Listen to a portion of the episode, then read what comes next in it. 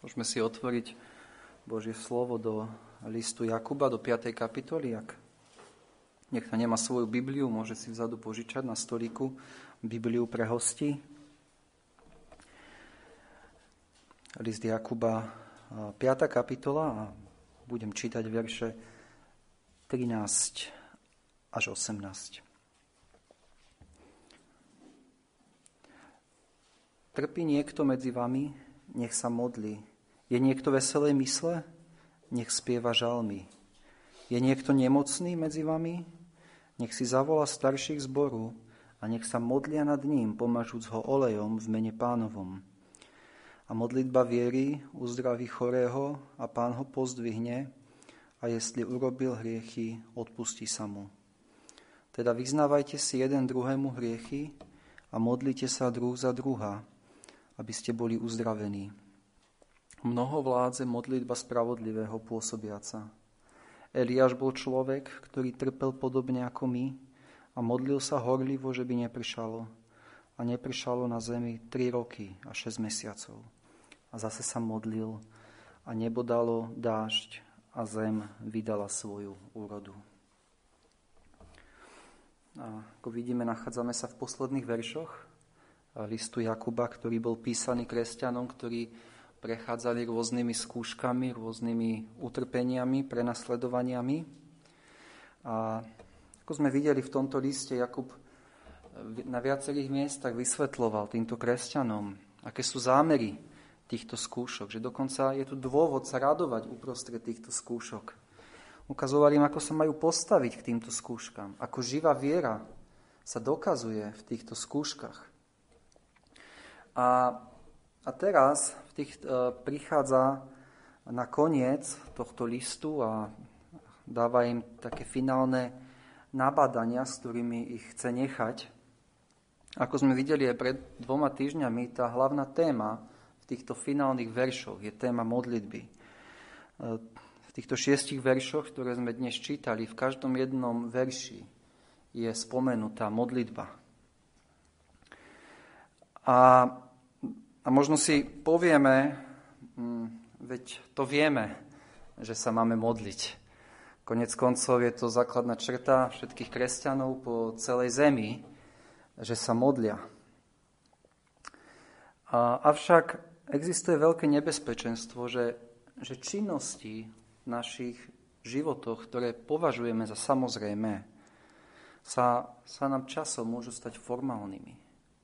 A to je nebezpečenstvo, na ktoré si musíme dávať pozor. A videli sme, že títo kresťania išli rôznymi skúškami a otázka je, ako budú na tieto skúšky reagovať. Vo verši, vo verši 7 tejto kapitoly sme čítali, a tedy pozhovejte, bratia, až do príchodu pánovho. Mali silné pokušenia byť netrpezliví. Vo verši 8 im hovorí, upevnite svoje srdcia, lebo boli tam pokušenia, že budú rozochvení, že budú nestáli, že budú rozkolísaní. Boli, boli veľké pokušenia, že v týchto trápeniach, ktorými išli, začnú reptať jeden na druhého. A preto im Jakub hovorí vo verši 9, nevzdychajte, bratia, druh proti druhovi. Takže nemajú byť netrpezliví, nemajú byť rozochvení, nemajú reptať. A teda otázka, čo majú robiť? Ako, majú, ako sa živá viera zachová v tomto všetkom? A tu vidíme, že ako im hovorí, modlite sa. Verš 13. 13. Trpí niekto medzi vami? Nech sa modlí. A vo verši 13, ktorý sme otvárali pred dvoma týždňami, bol ten zámer, alebo taký ten pohľad, na individuálneho kresťana, ktorý trpí. A, a Jakub mu hovorí, trpí niekto medzi vami, nech sa modlí. A hovorí, ak trpíš, choď so svojim, svojimi skúškami a svojou ťažobou k Bohu. Choď k Bohu v modlitbe. A, a teraz tieto verše, ktoré máme pred sebou, verše 14, 15, 16, vidíme, že Jakub hovorí o modlitbe stále, avšak už o modlitbe v kontexte cirkevného zboru. Najprv vo verši 14 a 15 vidíme modlitbu starších zboru, ako sa modlia za vážne chorého člena zboru. Tom nám hovorí 14.15. Vidíme, je to kontext cirkevného zboru, starší v cirkevnom zbore. A vo verši 16 vidíme pozbudenie k vzájomným modlitbám druh za druha medzi bratmi a sestrami v cirkevnom zbore. A potom posledné verše 17 a 18 vidíme e, pozbudenie, ktoré dáva Jakub, aby sme verili v moc modlitby. Takže toto je taká kostra, ktorú nám text prirodzene dáva pred nás. Ale naozaj dôležité je, že, že tieto modlitby, o ktorých dnes budeme hovoriť, sa dejú v kontexte cirkevného zboru. A hovorím to preto, lebo je dôležité si uvedomiť, že keď sa človek obráti ku Kristovi, tak Božím zámerom je, aby každý kresťan patril do nejakého miestneho cirkevného zboru. Viete, ak som ja bez cirkevného zboru, bez ohľadu na to, že máte tisíce kázni na internete, že si dnes ráno môžete domu, doma kliknúť na akúkoľvek bohoslužbu z celého sveta online, bez ohľadu na to, jednoducho sú, sú, sú texty v Biblie, ktoré nedokážem na seba aplikovať, ak nepatrím do cirkevného zboru. A to, že nepatrím do cirkevného zboru, negatívne ovplyvní môj duchovný rast eh, v kresťanskom živote.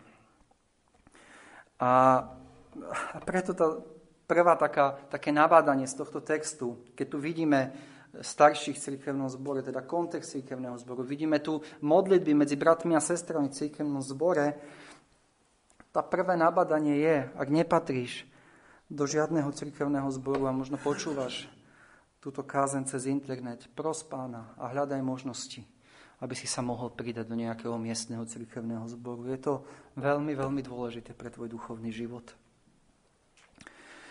Ale poďme teda sa pozrieť na, na tieto verše, ktoré máme uh, pred sebou. A verš 14. Je niekto nemocný medzi vami? Nech si zavolá starších zboru a nech sa modlia nad ním, pomažúc ho olejom. V mene pánovom a modlitba viery uzdraví chorého a pán ho pozdvihne a jestli urobil hriechy, odpustí sa mu. Takže Jakub sa tu teraz obracia k ľuďom, ktorí trpia vážnou nemocou, teda ku kresťanom, ktorí trpia vážnou nemocou. A poviem vám pravdu, že za každým, keď som v živote doteraz čítaval tieto verše, nejako som sa snažil rýchlo cez ne prejsť. Z dôvodu, že jednak som im veľmi nerozumel, lebo a nikdy som nevidel niekde v mojom okolí reálnu aplikáciu týchto veršov. To, čo tu čítame vo verši 14. Áno, vedel som, že katolíci od nich odvodzujú svoju sviatosť posledného pomazania, Vedel som, že charizmatici ich používajú pri tých svojich uzdravovacích zhromaždeniach. A, a keďže som prax týchto skupín, ktoré som spomenul, odmietal, neboli to verše, ku ktorým by som sa nejako zvlášť s radosťou vrácal. Avšak Božou prozreteľnosťou sme prišli na koniec listu Jakuba a prišli sme k týmto veršom a tieto verše na mňa počkali Takže už pred niekoľkými týždňami som začal uvažovať nad týmito veršami. Vedel som, že budem musieť cez ne kázať. A čo som sa modliť. Pán ma viedol, že čo tieto verše nám chcú povedať. Nechcel som skončiť iba pri tom, že poviem, že v katolickom prostredí sa nesprávne používajú na nejaké sviatosť posledného pomazania a nechcel som iba skončiť pri tom, že, že charizmatici ich nesprávne vykladajú, lebo tie verše ako tieto sú tu pre náš prospech. Nie iba, aby sme povedali, že niekto iný z niečo zle robí, ale čo nám chce Božie slovo povedať. A teda zobral som všetky komentáre, ktoré som mal doma a začal som sa pozerať, ako iní kresťania v histórii hľadeli na, týchto, na tieto verše, teraz hovorím v kontexte toho, toho reformovaného okruhu. A zistil som, že títo kresťania sa líšia. A že v podstate tie všetky komentáre, ktoré som mal, tí, títo kresťania mali rôzne názory na to, na výklad týchto veršov. A sú tu otázky, kto sú tí nemocní, o ktorých sa, to, sa tu píše. Myslí sa fyzická nemoc, alebo sa myslí duchovná nemoc. Lebo slovo nemoc sa dá preložiť aj ako slabosť, čo môže byť duchovná alebo mentálna slabosť. A, takže kto sú tí nemocní? Ďalšia otázka, ktorú som si dal. Ide v tomto texte o dar uzdravovania alebo nie? Platí tento text iba pre apoštolskú dobu, kedy ešte sa stretávame s darmi uzdravovania, ako napríklad tento text vyklada Calvin, alebo je tento text a tieto verše platné aj pre nás dnes. A potom sa dostaneme k oleju. Čo ten olej v tom verši a pomazanie týmto olejom?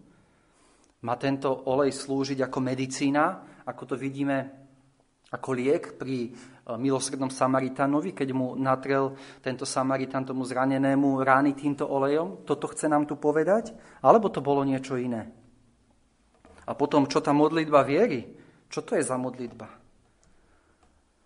Je tu prísľub istého uzdravenia človeka? A potom, čo s tým majú spoločné tie hriechy, o, ktoré, o ktorých sa tu píše? Že mu budú odpustené. To sú otázky, ktoré prirodzene nám idú na mysel. Možno keď vy ste si čítali tento text doma, tak ste tak nejako mali tieto otázky, e, lebo je tu naozaj veľa otázok na zodpovedanie. Ako som povedal, mnohí komentátori sa líšia v odpovediach na tieto otázky, avšak poviem vám teda dnes ráno to, k čomu som ja prišiel pri mojom zvažovaní a štúdiu a modlení sa nad týmto textom. Takže poďme sa pozrieť na to, čo je zjavné v tomto, v tom, tomto verši. Vo verši teraz, poďme sa teraz pozrieť na verši 14 až 15. A vidíme, že je tu človek, ktorý je nemocný. Je niekto nemocný medzi vami a verím, že sa tu jedná o fyzickú nemoc. Podobne, podobný text máme v Marekovi, v 6. kapitole, v 13. verši, kde, kde čítame e, o tom, ako boli vyslaní apoštoli pánom Ježišom a verš 13 a vyháňali mnoho démonov a mazali mnohých chorých olejom a uzdravovali. Takže vidíme, že tu je tiež olej, e, pomazanie olejom a je to je zjavné z tohto textu, že sa myslí na, na, na ľudí, ktorí boli fyzicky, reálne, ktorí boli chorí. A, a verím, že aj v tomto texte sa jedná o, o fyzickú nemoc. A vidíme, že ten, je tu človek, ktorý si zavolá starších zboru. Vidíme, že tento človek nemôže ísť osobne do zboru. Nemôže na, osobne navštíviť zhromaždenie cirkvy a prísť k starším, čo nám evokuje, že je zrejme priputaný na lôžko, že je vážne nemocný, prečo to nemôže urobiť. A preto a možno tento človek sa už nedokáže ani sa modliť. A tento človek si preto zavolá starších zboru. Takže to nám hovorí, že sa jedná o vážnu nemoc. Tento text nehovorí o bežných nemociach, o bežných chorobách, ktoré máme, máme ako ľudia, ako kresťania, ale je zrejme, že je tu naozaj vážna nemoc. Vážna nemoc, ktorá, ktorá pripúta tohto človeka možno na lôžko. A vidíme, že tento človek, čo má urobiť, čo Jakub hovorí, je, že si zavolá starších zboru. Vidíme tu množné číslo, čo nám odkazuje, že zbore majú byť viacerí starší, preto veríme na pluralitné staršovstvo. Zavolá si týchto starších k sebe domov, alebo možno ak je niekde v nemocnici, alebo zavolá si ich jednoducho k sebe. Takže jedná sa tu o súkromné stretnutie, kde navštívia tohto chorého človeka starší zo zboru.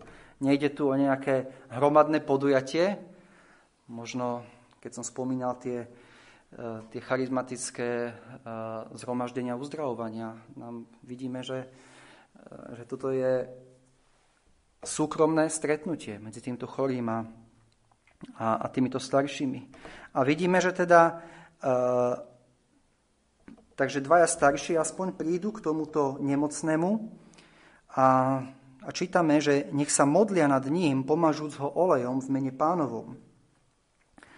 A títo starší sa mu snažia duchovne pomôcť.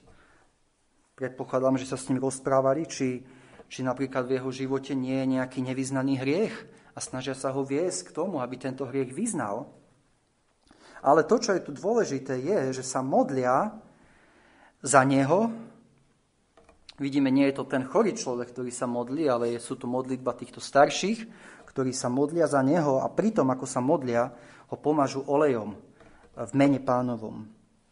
A potom vo verši 15 čítame, že, čítame, že je tu prísľub, že Boh uzdraví, alebo to slovečko tam je použité, zachráni, a v prípade, že teda táto, táto nemoc bola dôsledkom nejakej nevyznaného hriechu, tak Boh mu odpustí, ak tento človek vyzna tento hriech. Takže toto vidíme, keď čítame tento text, ale samozrejme otázka je, ako to máme aplikovať na nás.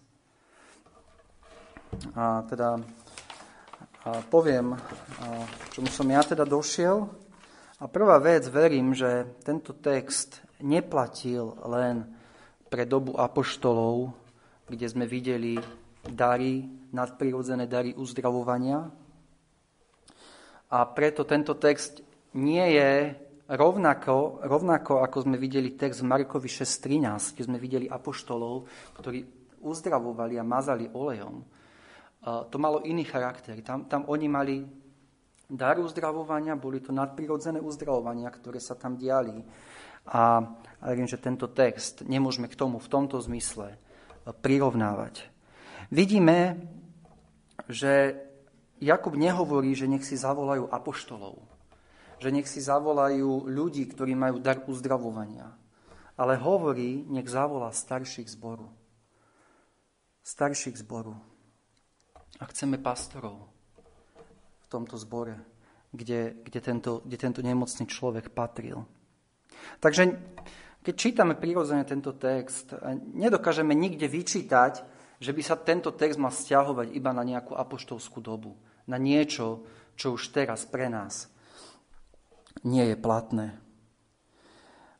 Takže tento, tento nemocný človek zavolá si starších. Inými slovami, Cirkevný zbor sa dozvie o tom, že tento človek, tento ich brat alebo sestra je vážne nemocný. A cirkevný zbor teda vie o tejto nemoci. Čo je zase dôležitá aplikácia, že je správne, ak sme vážne nemocní, aby sa cirkevný zbor o tom dozvedel. Viete, niekedy môžeme mať pocit, že nechceme iných zaťažovať, nechcem, da, nechcem nejako rozprávať o, o tom, ako sa mám zlé, ale potom sa môže stať, že, že príde taká zahrknutosť do môjho srdca a poviem, nikto sa o mňa nezaujíma, a nikto mi nechce pomôcť, nikto sa so mnou nepríde modliť, ale vidíme, že tá iniciatíva je na strane tohto chorého. Že je to ten chorý, ktorý zavolá tých starších zboru, aby sa, aby sa išli za ňo modliť, aby ho išli pomazať olejom. A otázka je, prečo si volá starších? Prečo si volá starších zboru? A verím, že je to kvôli tomu, že práve sú to starší zboru, ktorí by mali byť ten zbožný príklad v tom cirkevnom zbore. Starší zboru musia byť ľudia, ktorí sú kvalifikovaní na, na túto službu. A sú to muži, ktorí musia byť duchovne zrelí. Ako som povedal, príklad zbožnosti. A preto je prirodzené, že, že volá, Jakub hovorí, aby takýto človek zavolal týchto starších. Samozrejme, keď tu je napísané, že keď je niekto nemocný, nech si zavolá starších, neznamená to, že tento nemocný si nemá zavolať aj doktorov. Toto text neučí. Hej, sú, môžu byť ľudia, ktorí z tohto textu vyvodujú, ja som nemocný, nebudem volať doktorov, zavolám si starších zboru, ale to, to, že to je napísané, že si ma zavolať starších zboru, nevylučuje, že samozrejme takýto človek má zdravotné ťažkosti, vážne chorý, ide do nemocnice alebo si zavolá doktorov, ktorí mu, ktorí mu pomôžu. Ale vidíme, že kresťan, keď je nemocný, nielen si uvedomuje, že je vážne nemocný a potrebuje doktorov, ale si uvedomuje, že táto jeho nemoc je v Božích rukách. Že v konečnom dôsledku je to Boh, ktorý všetko riadi. A je to Boh, ktorý mu musí pomôcť. A preto Jakub hovorí, zavolaj si starších zboru. A vidíme teda v tomto texte, že títo starší prídu a modlia sa za uzdravenie tohto človeka a tiež, ak boli nejaké hriechy v jeho živote, tak verím, že ho viedli k význaniu týchto, týchto hriechov, lebo čítame vo verši 15, e, tá posledná časť, a jestli urobil hriechy, odpustí sa mu. To znamená, že títo, títo pastori starší ho majú viesť k tomu, či nie sú nejaké hriechy v jeho živote a potom prosiť za odpustenie týchto hriechov. A čítame, modlia sa nad ním, pomažúc ho olejom. Pomažúc ho olejom. A vidíme, že tá primárny dôraz je na tú modlitbu. Že sa modlia a potom popri tom je, že ho pomažu olejom. Vo verši 15 čítame, že to, čo uzdraví tohto chorého, je modlitba, nie ten olej. To iba, aby sme dávali správny dôraz na, na slova v texte. Avšak dobrá otázka, prečo olej? Niektorí si myslia, ako som povedal, že olej bol liek. A samozrejme bol liek. E, používal sa na mnohé nemoci, ale vieme, že olej nebol liek na všetky nemoci. A e, teda mnohí si myslia, že to tu odkazuje ako keby na liek, že sa majú modliť plus mu podať nejaký liek, ktorý by mu pomohol. Avšak, ak by potreboval liek, ako som povedal, tento človek mohol zavolať doktora takže som presvedčený o tom, že táto pasáž nehovorí alebo neodkazuje na liek, na olej ako na, na liek, ako na medicínu. Ale verím, že tento olej alebo toto pomazanie olejom slúžilo ako symbol. Ako symbol oddania tohto človeka Bohu, ako symbol toho, že tohto, tohto človeka zverujú do Božej starostlivosti a rovnako ako symbol Božej milosti a práce Svetého Ducha. Takto vidíme častokrát olej a mazanie olejom, keď sa pozeráme do Biblie, keď sa pozeráme do Starej zmluvy. Vieme, keď, keď pomazávali kráľov, dali mu olej na hlavu a tým ho zasvetili Bohu, oddali ho Bohu. Oddelili, odčlenili pre Boha. A verím, že že toto malo symbolizovať a toto pomazanie olejom v tomto texte. Dávali ho iným, iným, inými slovami do Božej starostlivosti. Tým olejom hovorili, oni sa môžu modliť, ale je tu Boh, ktorý musí konať. Je tu potrebná Božia milosť, je tu práca Svetého Ducha na tomto človeku. A tento olej ako symbol to mal uh, znázorňovať a posilniť vieru. Posilniť vieru jednak tých, čo sa modlili a rovnako posilniť vieru toho chorého človeka. Ako som povedal, pomazanie oleja neuzdrav, olejom neuzdravilo tohto človeka. Bol to Boh, ktorý ho uzdravil. Čítame v mene pánovom, modlia sa nad ním, pomažúc ho olejom, v mene pánovom. Títo starší si uvedomujú, že je to Boh, ktorý musí uzdraviť tohto človeka. A ďalej čítame, modlitba viery uzdraví chorého. A modlia sa v tejto viere. Nie je to ten olej a to pomazanie, ktoré ho e, uzdravuje. Ale je to, vidíme, je to viditeľný symbol, ktorý tu Jakub prikazuje, aby používali títo starší. Samozrejme, pomazanie olejom pri modlitbe nie je sviatosť. Nie je to sviatosť, ako to som spomínal v katolickém prostredí, ale rovnako to nie je sviatosť, ako je, ako je Večera pánova. Ale je to symbol. Možno by som to prirovnal k skladaniu rúk. Tiež vidíme v Biblii, že modlitba sa doprava, do, do, sprevádzala v niektorých prípadoch, napríklad keď apoštoli si vyvolili diakonov, že sa modlili a zložili ruky na týchto ľudí. Alebo vidíme, že je modlitba v Biblii spojená s pôstom. Tiež nejakou viditeľnou čo, čo, čo malo pomôcť tomuto človeku. A myslím, že v podobnom zmysle tu máme modlitbu spojenú s mazaním olejom.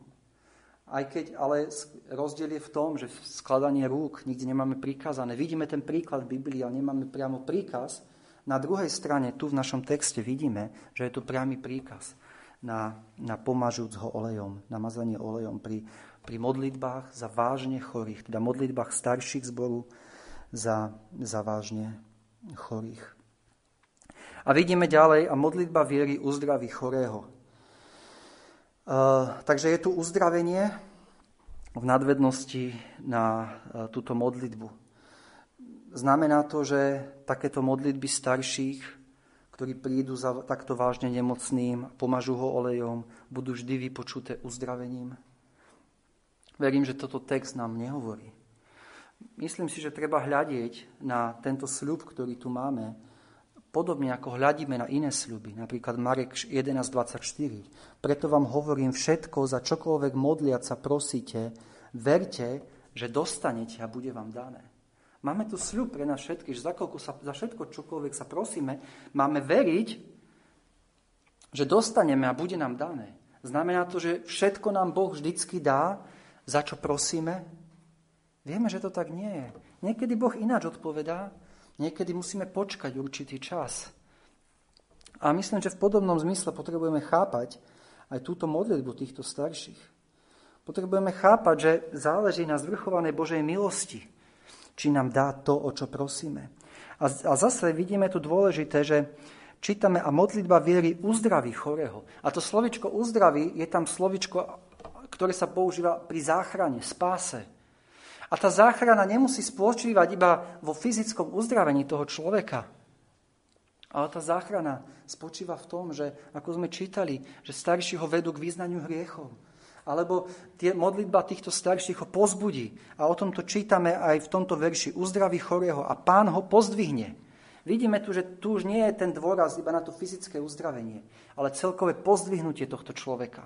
Duchovné pozdvihnutie, posilnenie. A toto všetko je je spojené s modlitbou týchto starších.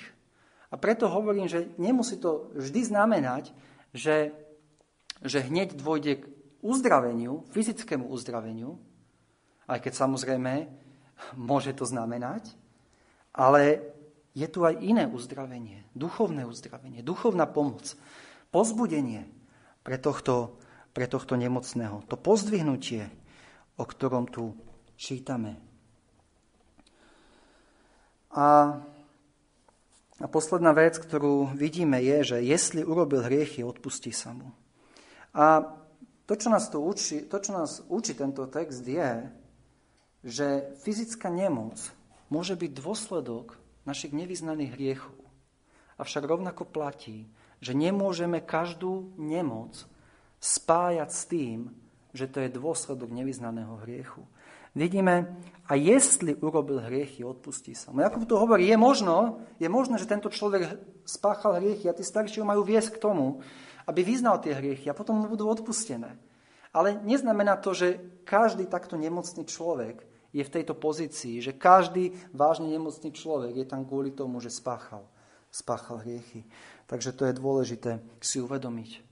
Dôležité si uvedomiť, že kresťania bývajú nemocní. A nie je to hriech. Hovorí Jakub, je niekto nemocný medzi vami? Je to bežná vec. Vidíme to v Biblii. Vidíme Timotea, ako bol nemocný. Vidíme iných, ako boli nemocní. A Pavol neuzdravil Timotea. Ne, neprišiel k nemu, nemodlil sa, nepomazal ho olejom. Alebo možno to urobil, a, ale pán sa rozhodol ne, neuzdraviť ho. A takže to chcem iba povedať, že že nemôžeme to vždy spájať, keď je niekto nemocný, to je znamená kvôli nejakému hriechu. A na, na druhej strane, ak som nemocný, je správne reflektovať, či v mojom živote nie je nejaký hriech, pre ktorý Boh cez túto nemoc ma chce priviesť, aby som ho vyznal, aby som ho opustil. To je správne robiť.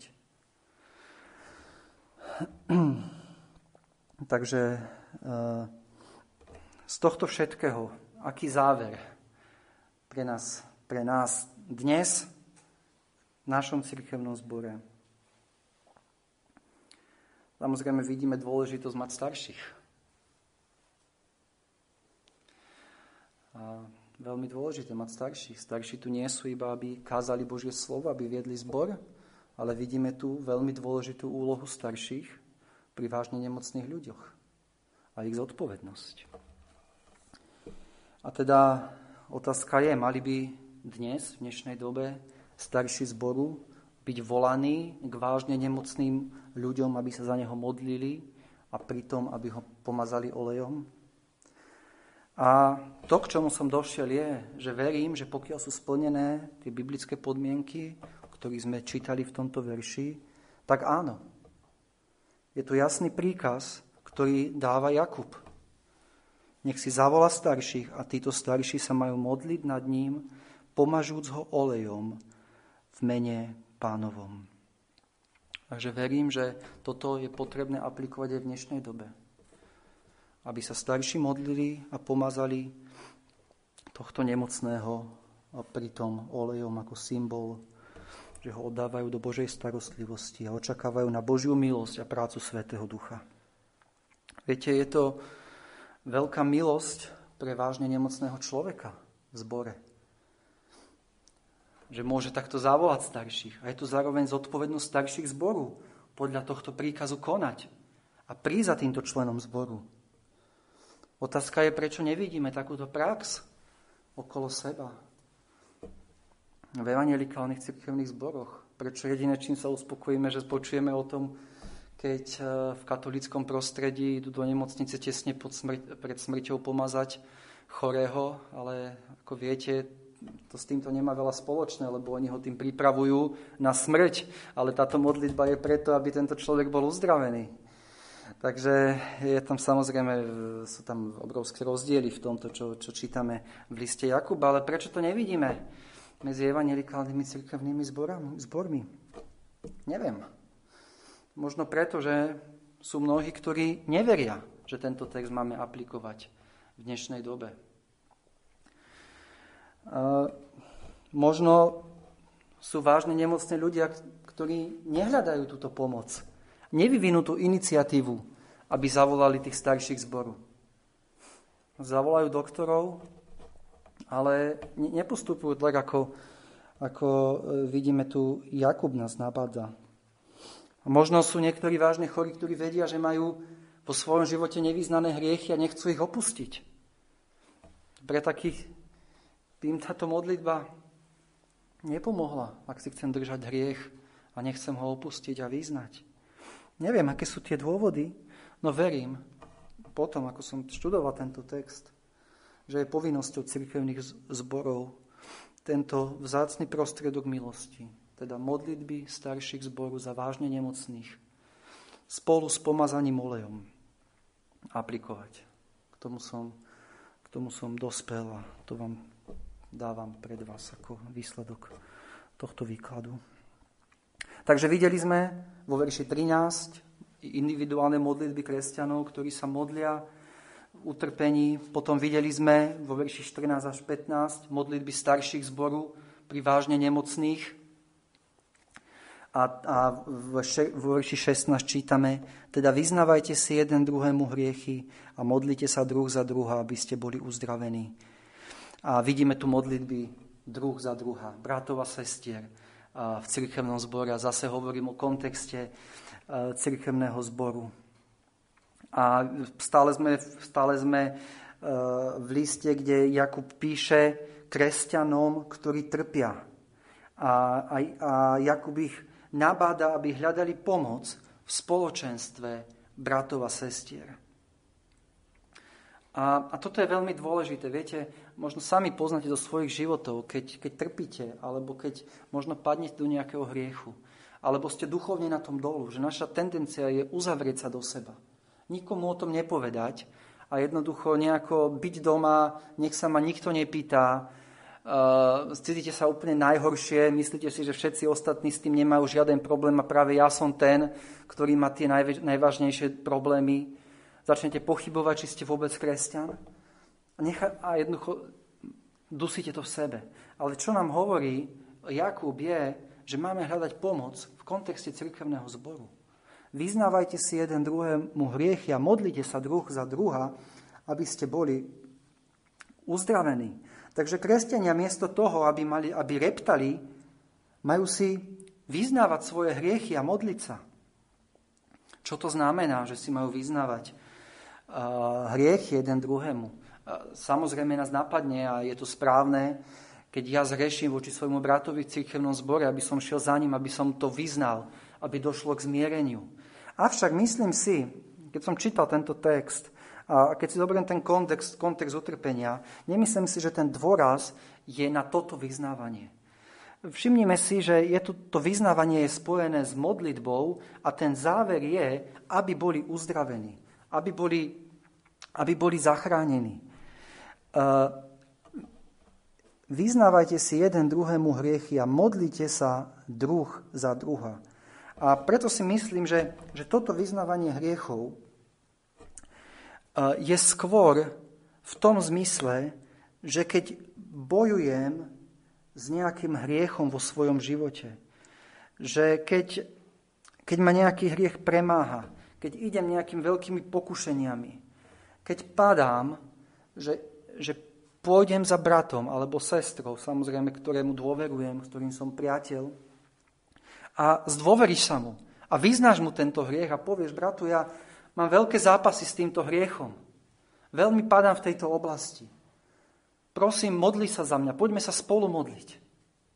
Podobne ako v tom predchádzajúcom ten vážne nemocný človek, ktorý volal tých starších, keď bol vážne nemocný, tak tuto sme už v prostredí církevného zboru, kedy každý z nás má byť ten brat a sestra, ktorý, ktorý pomôže, keď ho ten, keď ten slabý brat, ten, eh, ten možno brat, ktorý zápasí s riechmi zavolá, prídem k nemu a modlím sa s ním. A, a prosím Boha o pomoc, prosím Boha o uzdravenie. Takže skôr si myslím, že, že toto to znamená to vyznávanie hriechov, aj keď samozrejme to nevylučuje to, čo som predtým povedal. Vyznávanie si hriechov, keď zrešíme, to je úplne základ. Takže toto vyznávanie si hriechov a modlenia sa druh za druha, bratia so sestrami, najlepšie brat s bratom, sestra so sestrou, je niečo, čo by malo byť prirodzenou črtou kresťanského spoločenstva. Samozrejme sú veci, ktoré je dobre zdieľať napríklad na modlitebnom stretnutí. Aj to robíme, že, že povedia ľudia veci. Ale potom sú veci, možno viacej súkromné, kde nie je správne, aby všetci o tom zbore vedeli, ale nájsť si brata a sestru, ktorému sa zdôverím a, a s ktorým budeme sa spolu modliť o, o, o Božiu milosť. A rovnako, rovnako ako bol ten prístup v tom prvom, pri tom vážnom nemocnom, že tá iniciatíva išla zo strany toho, toho vážne nemocného. Ten je ten, ktorý zavolá, oznámi, že je tu táto vec, poďte, modlite sa za mňa, pomažte ma olejom. Rovnako si myslím, že aj v tomto kontexte týchto modlitieb bratov a sestier je, je dôležité, aby ten človek, ktorý, ktorý potrebuje tú pomoc, ktorý jednoducho zápasí s tými hriechmi. Aby sa nie iba spoliehal, že, že, že ten nejaký iný brat príde za mnou a opýta sa ma. Lebo častokrát ten druhý, ten církevný zbor o tom nemusia vedieť. Nemusia vedieť, že ten človek ide tým a tým problémom. A, a preto by mal takýto človek sám, aj keď, ako som povedal, je to niekedy ťažké, lebo tendencia je, že sa uzavrieme do seba, ale mal by ísť, vyhľadať toho brata a sestru, povedať mu brat, sestra, zápasím s týmto hriechom. Poďme sa spolu modliť. Modli sa prosí za mňa, aby, mi, aby mi Boh dal milosť, aby som už to viac nerobil. Takže to iba hovorím preto, aby nás pozbudiť, aby sme sa nebáli za bratmi a sestrami. Lebo tak to má byť v spoločenstve cirkevného zboru. A na záver Jakub dáva veľké pozbudenie veľké pozbudenie. Verše 17 a 18. Eliáš bol človek, ktorý trpel podobným ako my a modlil sa horlivo, že by nepršalo a nepršalo na zemi 3 roky a 6 mesiacov. A zase sa modlil a nebo dalo dážď a zem vydala svoju úrodu. A predtým hovorí posledná veta verši 16. Mnoho vládze modlitba spravodlivého pôsobiaca. Takže Jakub hovorí, mnoho vládze modlitba spravodlivého pôsobiaca. Alebo Možno to je taký krekolomný preklad, ale môžeme povedať, mnoho vládze modlitba spravodlivá vo svojich účinkoch. Alebo modlitba spravodlivého môže vo svojich účinkoch veľa. A to, čo myslím účinky je, že, že modlitba má moc meniť veci v našich životoch. To sú tie účinky tej modlitby. Tento nemocný bol uzdravený. Bratia a sestry v zbore sú uzdravení. Mnoho vládze modlitba spravodlivého pôsobiaca. A myslím, že Jakub chce dať týmto, týmto kresťanom, ktorí trpia. A chce nám, nás nechať s tým, by sme si to uvedomovali. Modlitba je mocná. Má účinky. Viete, my, my niekedy sa nám môže stáť, že, že už uvažujem o modlitbe ako nejaká posledná riešenie. Mám problém vo svojom živote, všetko skúsim a potom si tak poviem, no už mi nezostáva nič iné, iba sa modliť. Ale toto nie je to, čo nás Jakub učí. Jakub hovorí, modlitba spravodlivého má veľkú moc a môže spôsobiť veľké účinky. A, a toto chce, aby, aby sme vedeli. Preto nám to tu Jakub píše. O akej modlitbe tu, tu hovorí Jakub? V prvom rade čítame, že je to modlitba spravodlivého. Kto je ten spravodlivý? Nie je to dokonalý kresťan, nie je to bezriešný človek, ale verím, že sa to myslí o spravodlivý, v evanieliovom zmysle, alebo ak chceme, je to človek, ktorý uveril v Pána Ježiša Krista, ktorý vyznal svoje hriechy Kristovi, ktorý sa spolahol na obeď Pána Ježiša Krista. A Boh na tohoto človeka hľadí ako na spravodlivého. Toto je prvý, prvý predpoklad. Ak, ak moja modlitba má byť účinná, ak má dosiahnuť tú zmenu, za ktorú sa modlím, úplne základný predpoklad je, že Boh musí hľadiť na mňa ako spravodlivého. Že som musel vo viere prísť k pánovi Ježišovi Kristovi a on musel odpustiť moje hriechy. To je úplný základ. Poznal si toto vo svojom živote? Volal si na pána, aby ťa zachránil od tvojich hriechov a spolahol sa na to, čo on vykonal na kríži? Bez toho tvoja modlitba nikdy nebude účinná. No ďalej vidíme, že účinná modlitba je charakterizovaná, ako sme o tom aj v tomto liste predtým čítali, integritou viery. Alebo ak chceme, že nie, nie sme dvojitej mysle. Čítali sme v prvej kapitole, Muž dvojej mysle je nestály a vo všetkých svojich cestách. Ale nech prosí vo viere nič nepochybujúc, lebo ten, kto pochybuje, podoba sa morskej vlne hnanej a zmietanej vetrom. Takže vidíme, že pre účinnú modlitbu je potrebné, aby sme nepochybovali. Aby sme nepochybovali o Božej moci, o Božích zámeroch. O tom, že Boh nás vypočuje, keď budeme prosiť. Rovnako účinná modlitba, ako sme videli v našom texte, je spojená s tým, že nebudem ukrývať hriechy vo svojom živote. Aj pri tom vážne nemocnom chorom, aj, aj pri, tom, uh, pri tom spoločenstve, modlitba v spoločenstve, vidíme, že stále je spomenuté, jestli urobil hriechy, odpustí sa mu. Vyznávajte si jeden druhému hriechy. Jakub tu hovorí, jednoducho nemôžeš, nemôžeš tolerovať hriechy vo svojom živote, nevyznané hriechy vo svojom živote a pritom očakávať, že tvoje modlitby budú účinné. S týmito hriechami sa musí jednať. Potrebujú byť vyznané, potrebujú byť odpustené. Rovnako s tým spojené je, že potrebujem, potrebujem žiť spravodlivý život pred Bohom. A, a, a účinná modlitba je, je, je charakterizovaná pokorou. Vidíme, keď sa títo starší modlili, za tohto nemocného, že ho pomazali olejom a modlili sa v mene pánovom. Títo, títo starší si uvedomovali, my tu nič nezmôžeme. Potrebuje, potrebuješ Božiu milosť. Jedine Boh ti môže pomôcť. A to je charakter účinnej modlitby, keď my pristupujeme s tým, že my nedokážeme nič urobiť, sme úplne závislí na Bohu a na Jeho milosti. A potom tu dáva príklad Jakub Eliáša ako človeka, ktorý sa modlil a dáva nám príklad jeho modlitby. A čítame, že Eliáš bol človek, ktorý trpel podobným ako my. A Viete, keď eh, no sa aj vám stáva, mne sa stáva, keď čítame v Biblii o, o ľuďoch, ako je Eliáš eh, a iní proroci, Elizeus a ďalší, tak možno, možno vám to je na míle vzdialené, úplne cudzie. Možno si poviete, to sú nejakí už nadprirodzení ľudia. To, to so mňou nemá nič spoločné.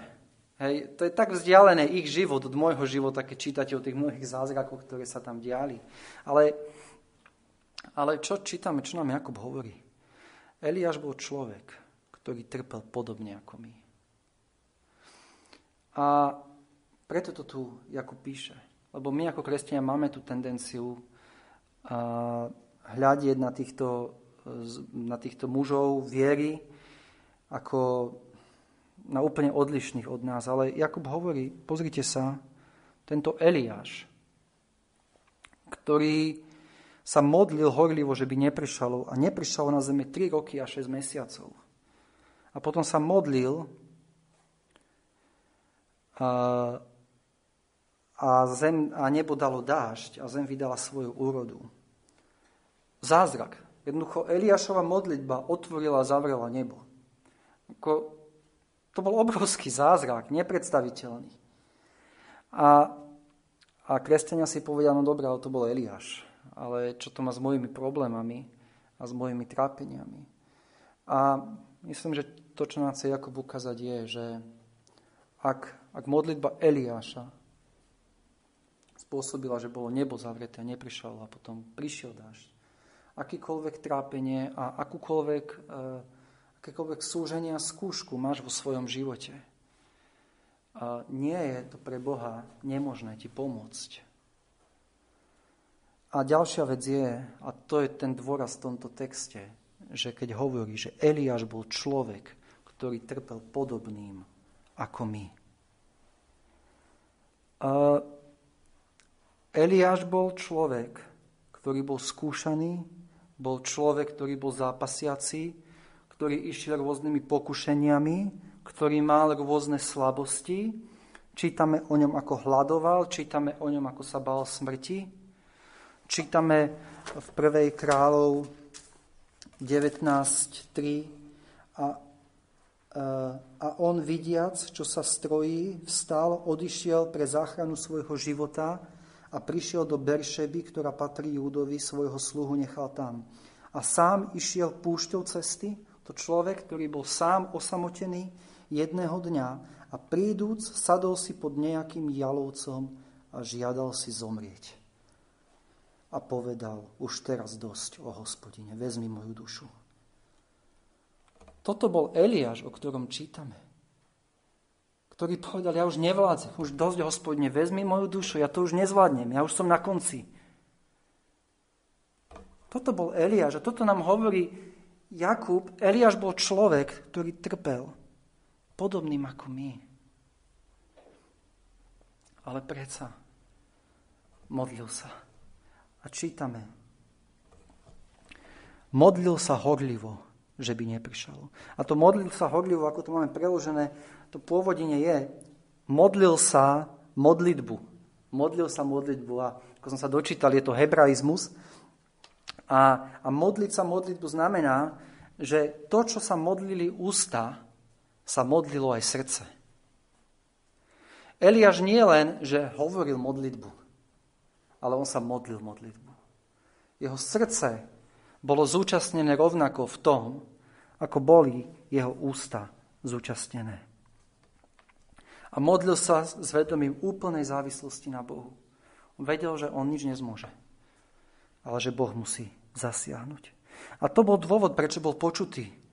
Lebo sa modlil vo svojom srdci rovnako svojimi ústami s vierou v Božie sľuby. A vidíme teda, že Boh dal modlitbu ako prostriedok, aby ťa vytrhol z tvojho trápenia. Potrebuješ veriť, že ako Eliášové modlitby boli vypočuté, tak rovnako aj tvoje môžu byť vypočuté, keď sa budeš modliť s vierou v Božie sľuby. Viete, tu nie je otázka, že či, či veríme, že sa kresťania majú modliť. Každý povie áno, máme sa modliť. Ale je dôležitá otázka, či veríme v moc modlitby. Či veríme tomu, čo, čo Jakub nám píše, mnoho môže v účinkoch modlitba spravodlivého. Veríš tomu, že modlitba môže naozaj mnoho v účinkoch? Že modlitba má skutočnú moc meniť veci, meniť životy.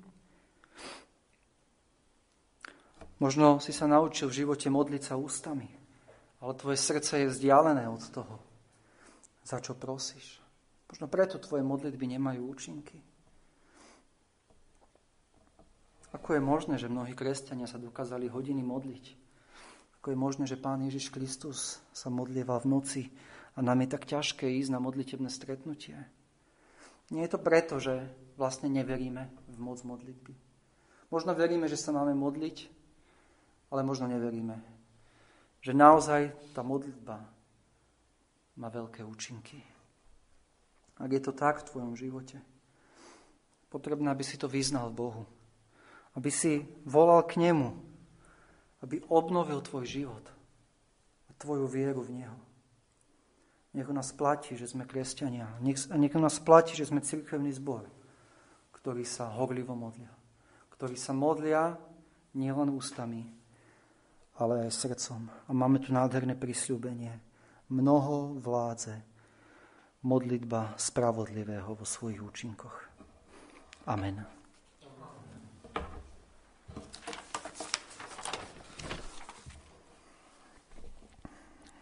Oče nebesky, ďakujeme za Tvoje slovo. Ďakujeme Ti za to, že nás voláš k modlitbe. A Pane, prosím, odpoznám, keď toľko modlitie bolo v našich životoch. Kedy sme, Pane, ústami niečo povedali, ale v skutočnosti sme v srdci ani tomu neverili. Ani sme nečakali, že Ty odpovieš. Pane, prosíme o to, aby si obnovil naše životy, aby si obnovil našu vieru v Teba, aby sme verili tomu, čo sme dnes čítali, že, že modlitba spravodlivých má veľké účinky a veľa zmôže. Prosíme, Pane, nech sme ľudia, ktorí sa budú modliť, ako sa modlil Eliáš. Pane, my vieme, že nikdy sa nemôžeme prirovnávať k Eliášovi. Ale predsa, Pane, Ty nás učí, že Eliáš bol rovnaký človek ako my a trpel rovnakými pokušeniami a skúškami ako my a predsa sa modlil. Pane, my sa tak chceme modliť k Tebe a očakávať na Teba. Prosíme, aby si nám v tom pomáhal. Amen.